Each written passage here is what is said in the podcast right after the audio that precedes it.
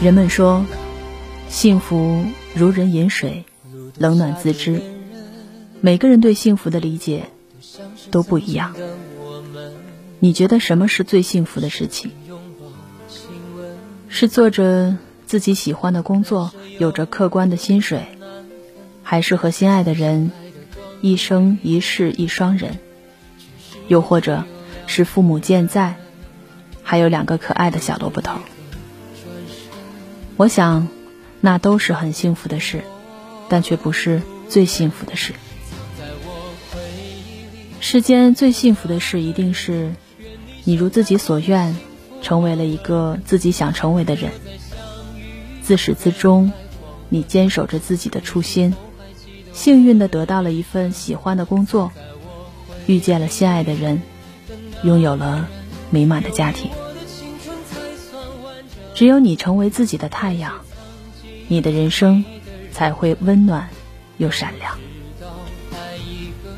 我们这一生当中，会有很多重要的时刻，也许是自己十八岁成年的日子，也许是二十八岁结婚的时刻，也许是五十八岁抱孙子的日子。这样热闹而漫长的生命。不是每时每刻都能有人陪我们一起走过，总会有这样那样的时刻，是我们独自一人。人生很长，谁都有可能迟到或者缺席，只有你自己永远陪着你。在二零二零年，真的祝你天黑有灯，下雨有伞，路上有良人相伴。如果你暂时一个人，那我祝你成为最好的自己，因为所有的美好都在路上。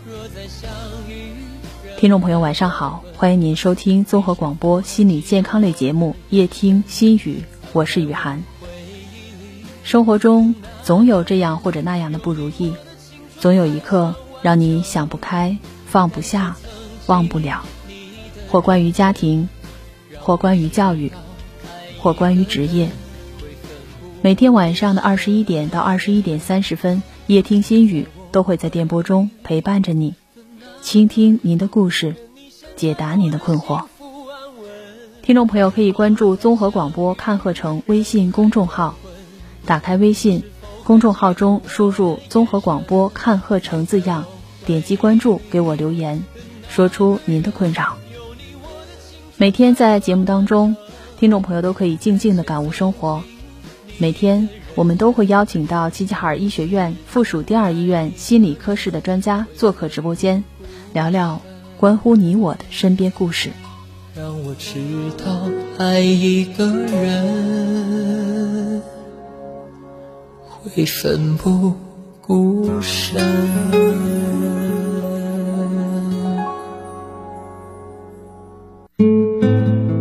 刘万强，主治医师，二零零七年毕业于齐齐哈尔医学院精神卫生专业，二零一六年北京大学进修，二零一八年暨南大学进修，二零一九年上海交通大学进修，目前为齐齐哈尔市心理学会理事、齐齐哈尔精神医学会理事，擅长精神科常见病及多发病的诊治，儿童青少年精神科疾病的诊断及治疗。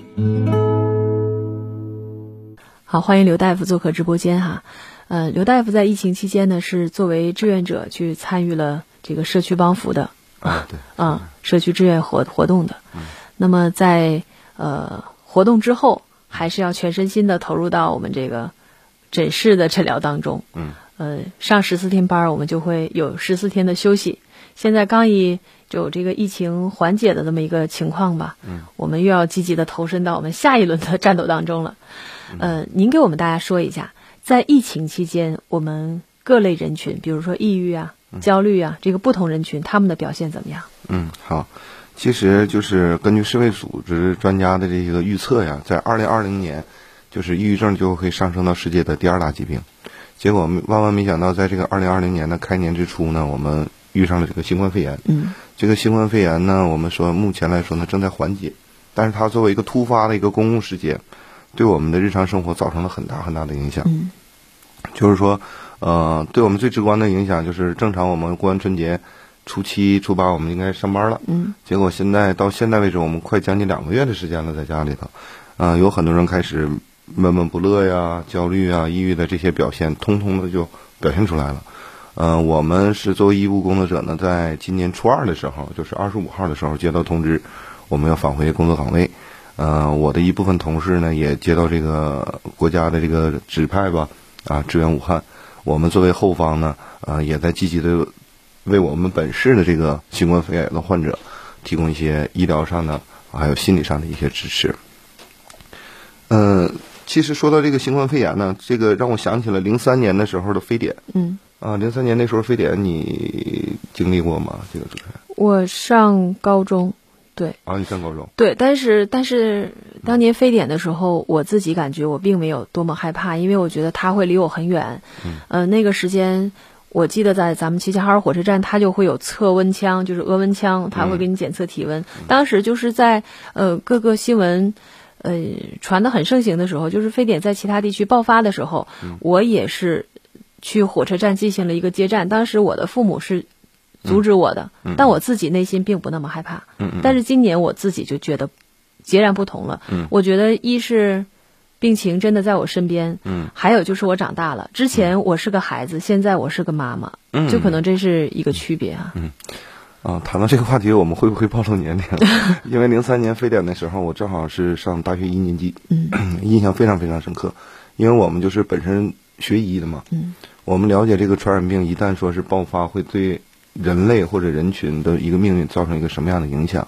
但是零三年那时候，我们刚上大学一年级，学校啊、给我们灌输的这个思想和我们掌握的知识呢，就是说这个传染病一旦控制不住的话，呃，它的后果是非常可怕的。你看，这就是两种不同的人群。嗯我是属于那种嗯无知无畏的，嗯因为我并并不清楚。嗯然后咱们呢，就是因为有老师他会给你讲，他会给你、嗯呃具体的介绍，就是一旦控制不住，它是多么多么可怕的。嗯但是我处在边缘，或者是处在边缘的我就没有这样的意识。嗯，为什么说到零三年的非典和这次呢做一个比较呢？因为他们都是比较突然出现的，，嗯啊，比较突然。不一样的是，非典那时候是我国第一次面临这么重大的一个公共卫生事件。嗯这次呢，呃，它的面积啊，包括传染的感染的人数啊，包括这个每个省的动员起来，它的要比那个时候要范围要广。嗯嗯，人数可能要多一些，而且现在和十七年前的那个非典比，我们的信息来源手段还不一样。对，那个时候我们可能就是通过电视啊，我记得我上大学一年级的时候，我们班同学手机的普及率还不是很高基本上那个时候只能通过电视或者是通过点广播哈啊对对对。然后那那时候是有固定时段的，然后来播报这样的疫情的信息。对，其实 我想说的是，零三年那时候非典的时候，我们在学校校园里头就封闭了，大学的校园封闭，封闭两个多月。嗯。其实我们那个时候就经历过这个封闭的封闭式的生活，嗯，但那时候都是大学生啊，都是同同龄人之间在一起，都是同学。就不觉得闷。啊，对呀、嗯。呃，我们呃当然也闷，闷的点不一样，我们可以去打球啊，或者是学校给我们提供的那个计算机网络课程啊，嗯或者是看电影啊、放电影。我记得那时候我们大学就给我们放电影，就是给你提供了很多很多的活动，就是让你能动起来。嗯嗯，不要说是，呃，有的时候给学生上课说了，我说现在大学生就是对父母供养我们唯一的那个利用起来这个费用就是床，就是给你提供的宿舍费，你天天在床上躺着、不动。嗯、但是那时候我们就是不停的动，但这次呢，这次不一样在什么地方？第一，我们说是春节期间，大量的人员都回家了，嗯，就是你不知道你周围是有没有潜在这样的患者，对对，这是第一个加加重我们焦虑、害怕、担心的这个一个点。第二个呢，就是说，呃，电视里头我们就是现在的接触信息的手段非常多，嗯。信息啊，天天的更新呐、今天确诊了多少，疑似了多少，哦、完了死亡了多少？嗯我不知道你观察这四个数据的时候，你第一个看哪个？我看新增的，看新增的，对对对看确诊的，对。然后在这个数据方面，我想说的是什么？就是真的有在疫情期间，我的家人就有这样的，就是因为它是实时变化的嘛。对他早上的时候和下午的时候它是不一样的。真的肯定的。就我我爱人他就经常的拿出手机来看，或者是手机不离手。当时我就劝他，我说你不要把这个，这个这个动作哈、做的这么频繁，然后频繁的关注这个信息。但我相信我我相信生活当中身边很多人都是都是这样的。呃，很多很多的人，很多很多人就是拿出手机来了之后，第一个先看，就像您一样，嗯，所以说我看看今天确诊了多少，嗯确诊确诊了多少新增了多少，疑似了多少，嗯，嗯、最近这段时间呢，又看境外返回了多少。对，对，啊、境外返回这个事儿呢，一会儿我们再再详细的说，呃，其实我每次看的时候，我要看他的死亡率，嗯我要看他的就是每天新增了多少个死亡的患者，因为这个才是最关心、最关心的，就是老百姓最关心的，就是说我一旦感染，不幸说是感染新冠肺炎之后，我的就是能继续生存下来的这个几率能有多少？嗯。嗯，或者是什么原因爆就导致了他会呃死亡或者等等，啊，这是我们看数据看信息，某某天某地某地又感染了怎么样？这老百姓天天关注这个，这是我们刚才说了两点，第一点我们说了，呃，这个面积比较广，你不知道潜在的威胁是多少。第二个我们说。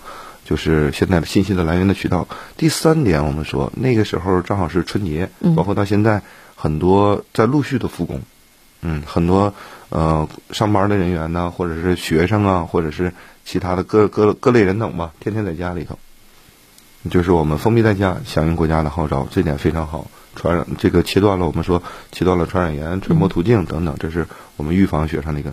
但是我们在家的时候又出现了一个新的问题，大家天天在家做什么呢？能不能像原来就是正常生活的时候的那种规律呢？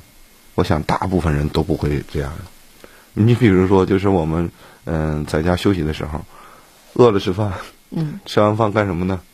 看手机，嗯嗯，看屏看电脑，玩玩游戏，嗯、看电视。结果你你你头几天的时候很享受这个过程对，啊，我们我们很累了，呃，休息一下，很享受这个过程。但你时间久了之后，你会发现很无聊。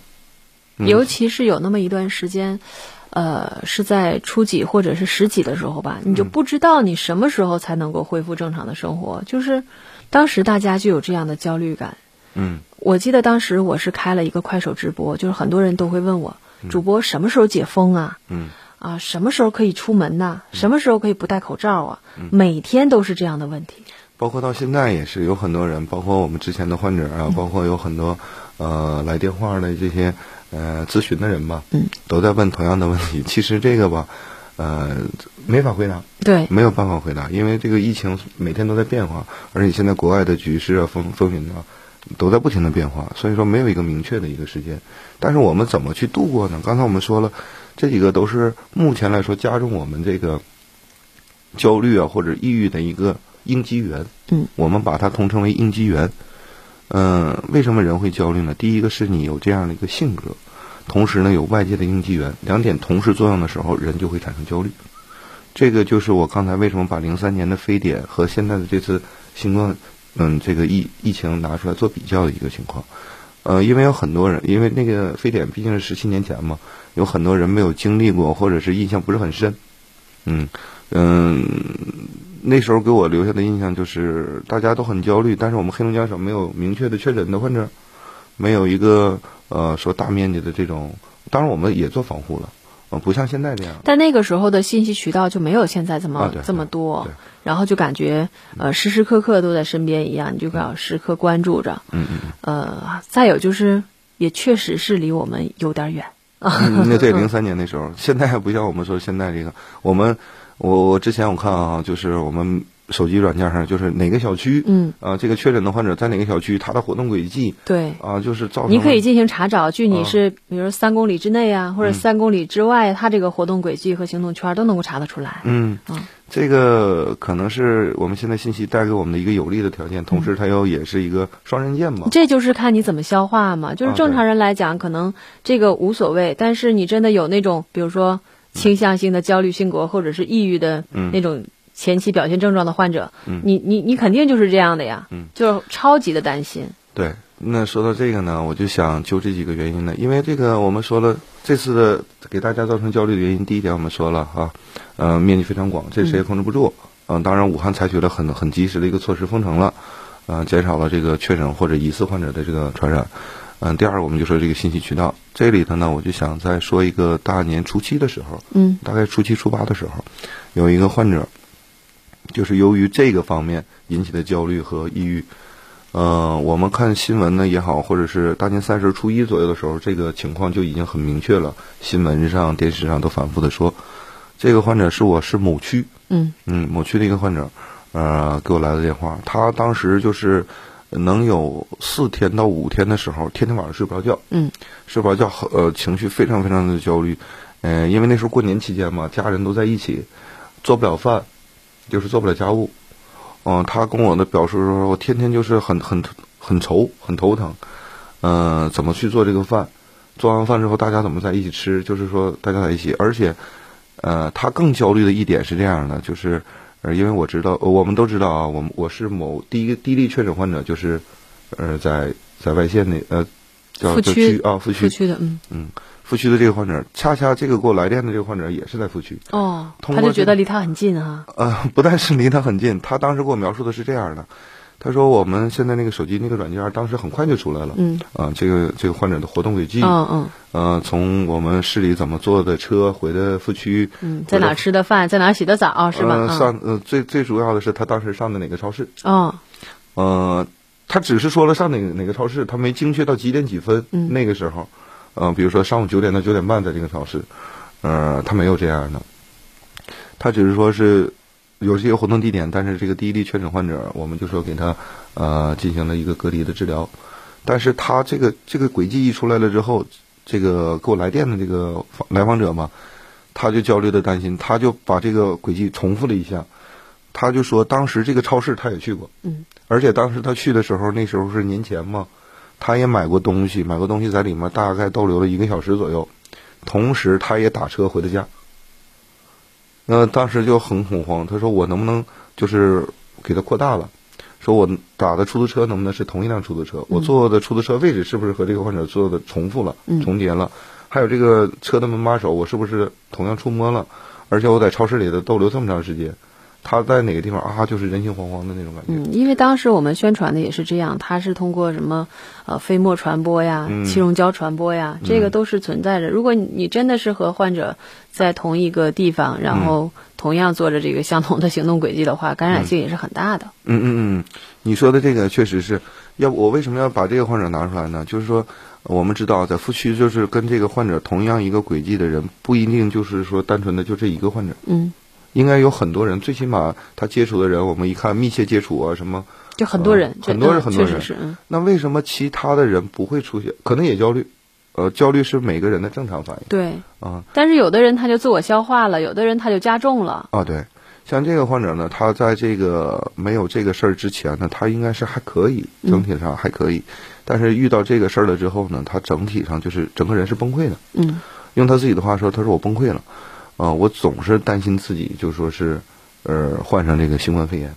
那么他会有什么样的具体的表现吗？就除了不不能做饭，哦、就是我说的不能做饭是日常家务不能做饭，而且晚上失眠，嗯嗯，成宿成宿的一个失眠，失眠了之后就是反复的想，反复的考虑他这个来回走的行程和过程，去拿手机去对。如果连续几天不睡觉，那这个人的身体可能也哦，熬的就不像样子。那天给我打电话的时候，明显听说他的整个状态啊和那个就声音呐、包括这个情绪啊，都是一个崩溃的状态。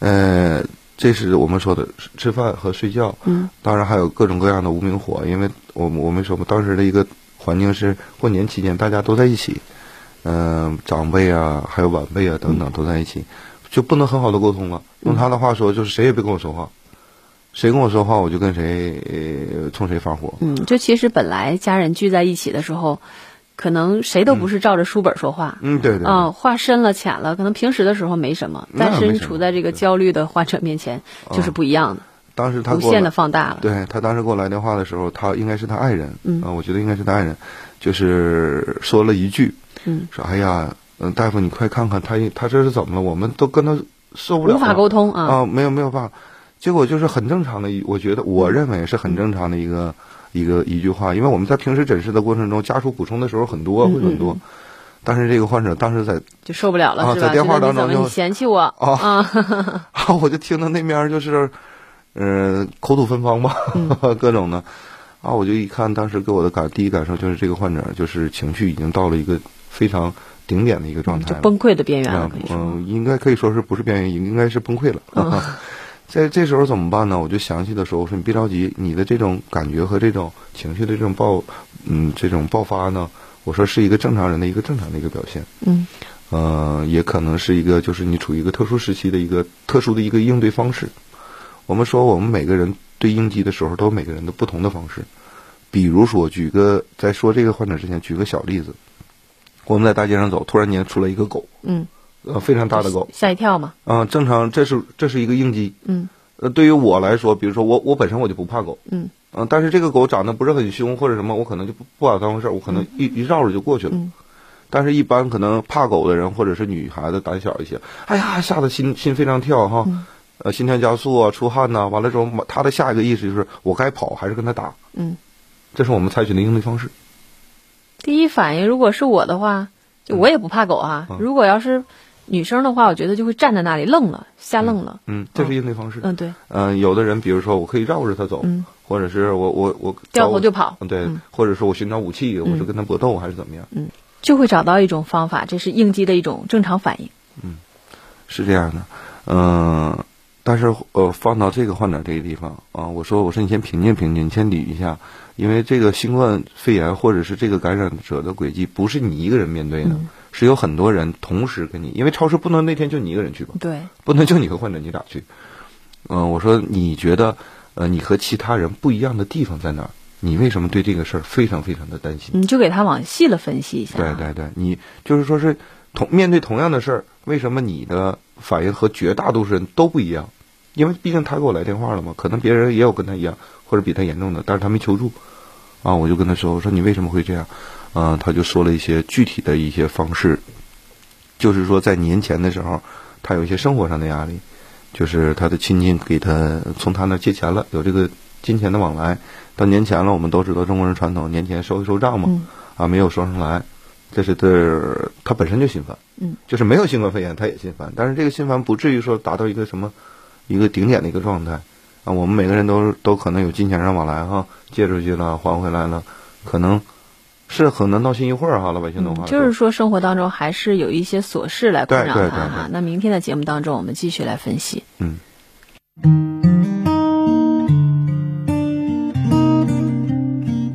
再见，昨天，来不及说的告别。今天为大家分享的这首歌是牛奶咖啡的《再见昨天》。有时候你会以为人生很远，很多事情都来得及慢慢告别，但很多时候，那些没有完成的东西，被你遗忘搁浅，成为你今生最大的亏欠。于是你充满遗憾、怀念，想要弥补，但是过去就是过去。真正要做的，是跟昨天说声再见，往前走，别回头。有人说，人的一生只有三天：昨天、今天和明天。明天是来日方长，而昨天都充满遗憾，唯独今天是属于你自己的。所以，一个人的生活里可以有遗憾。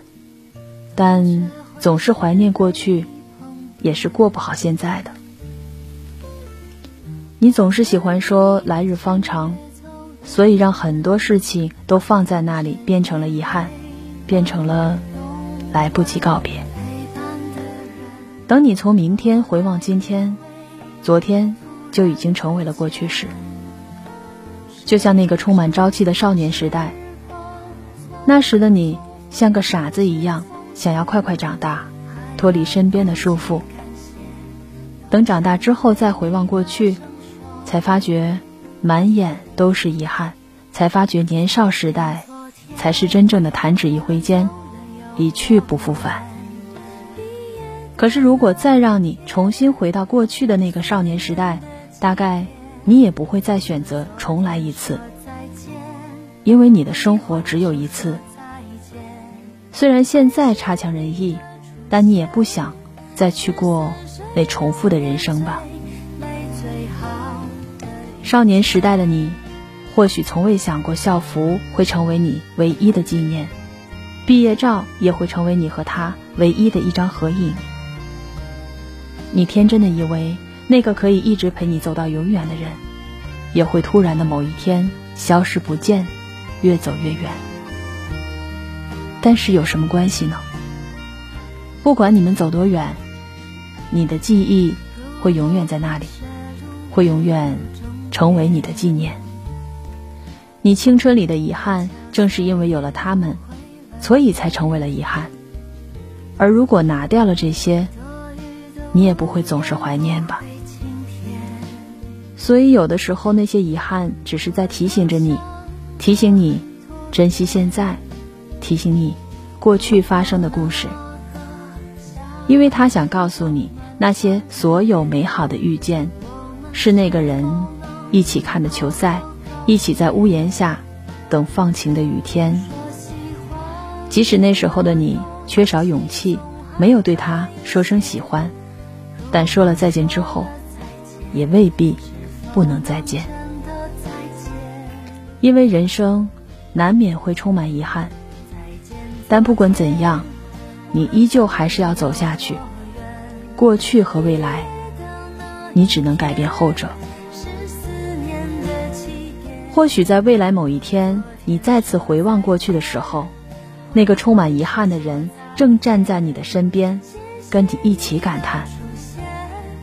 而这一切都是因为你跟昨天说了再见，因为再见是为了更好的再见，也是为了去期待更广阔的世界和明天。愿你可以跟所有的遗憾说再见，然后在未来的时光里。熠熠生辉，听众朋友，今天的夜听心语就到这里。您可以在综合广播微信公众号给我留言，讲述您的心情故事，收听往期节目。晚安。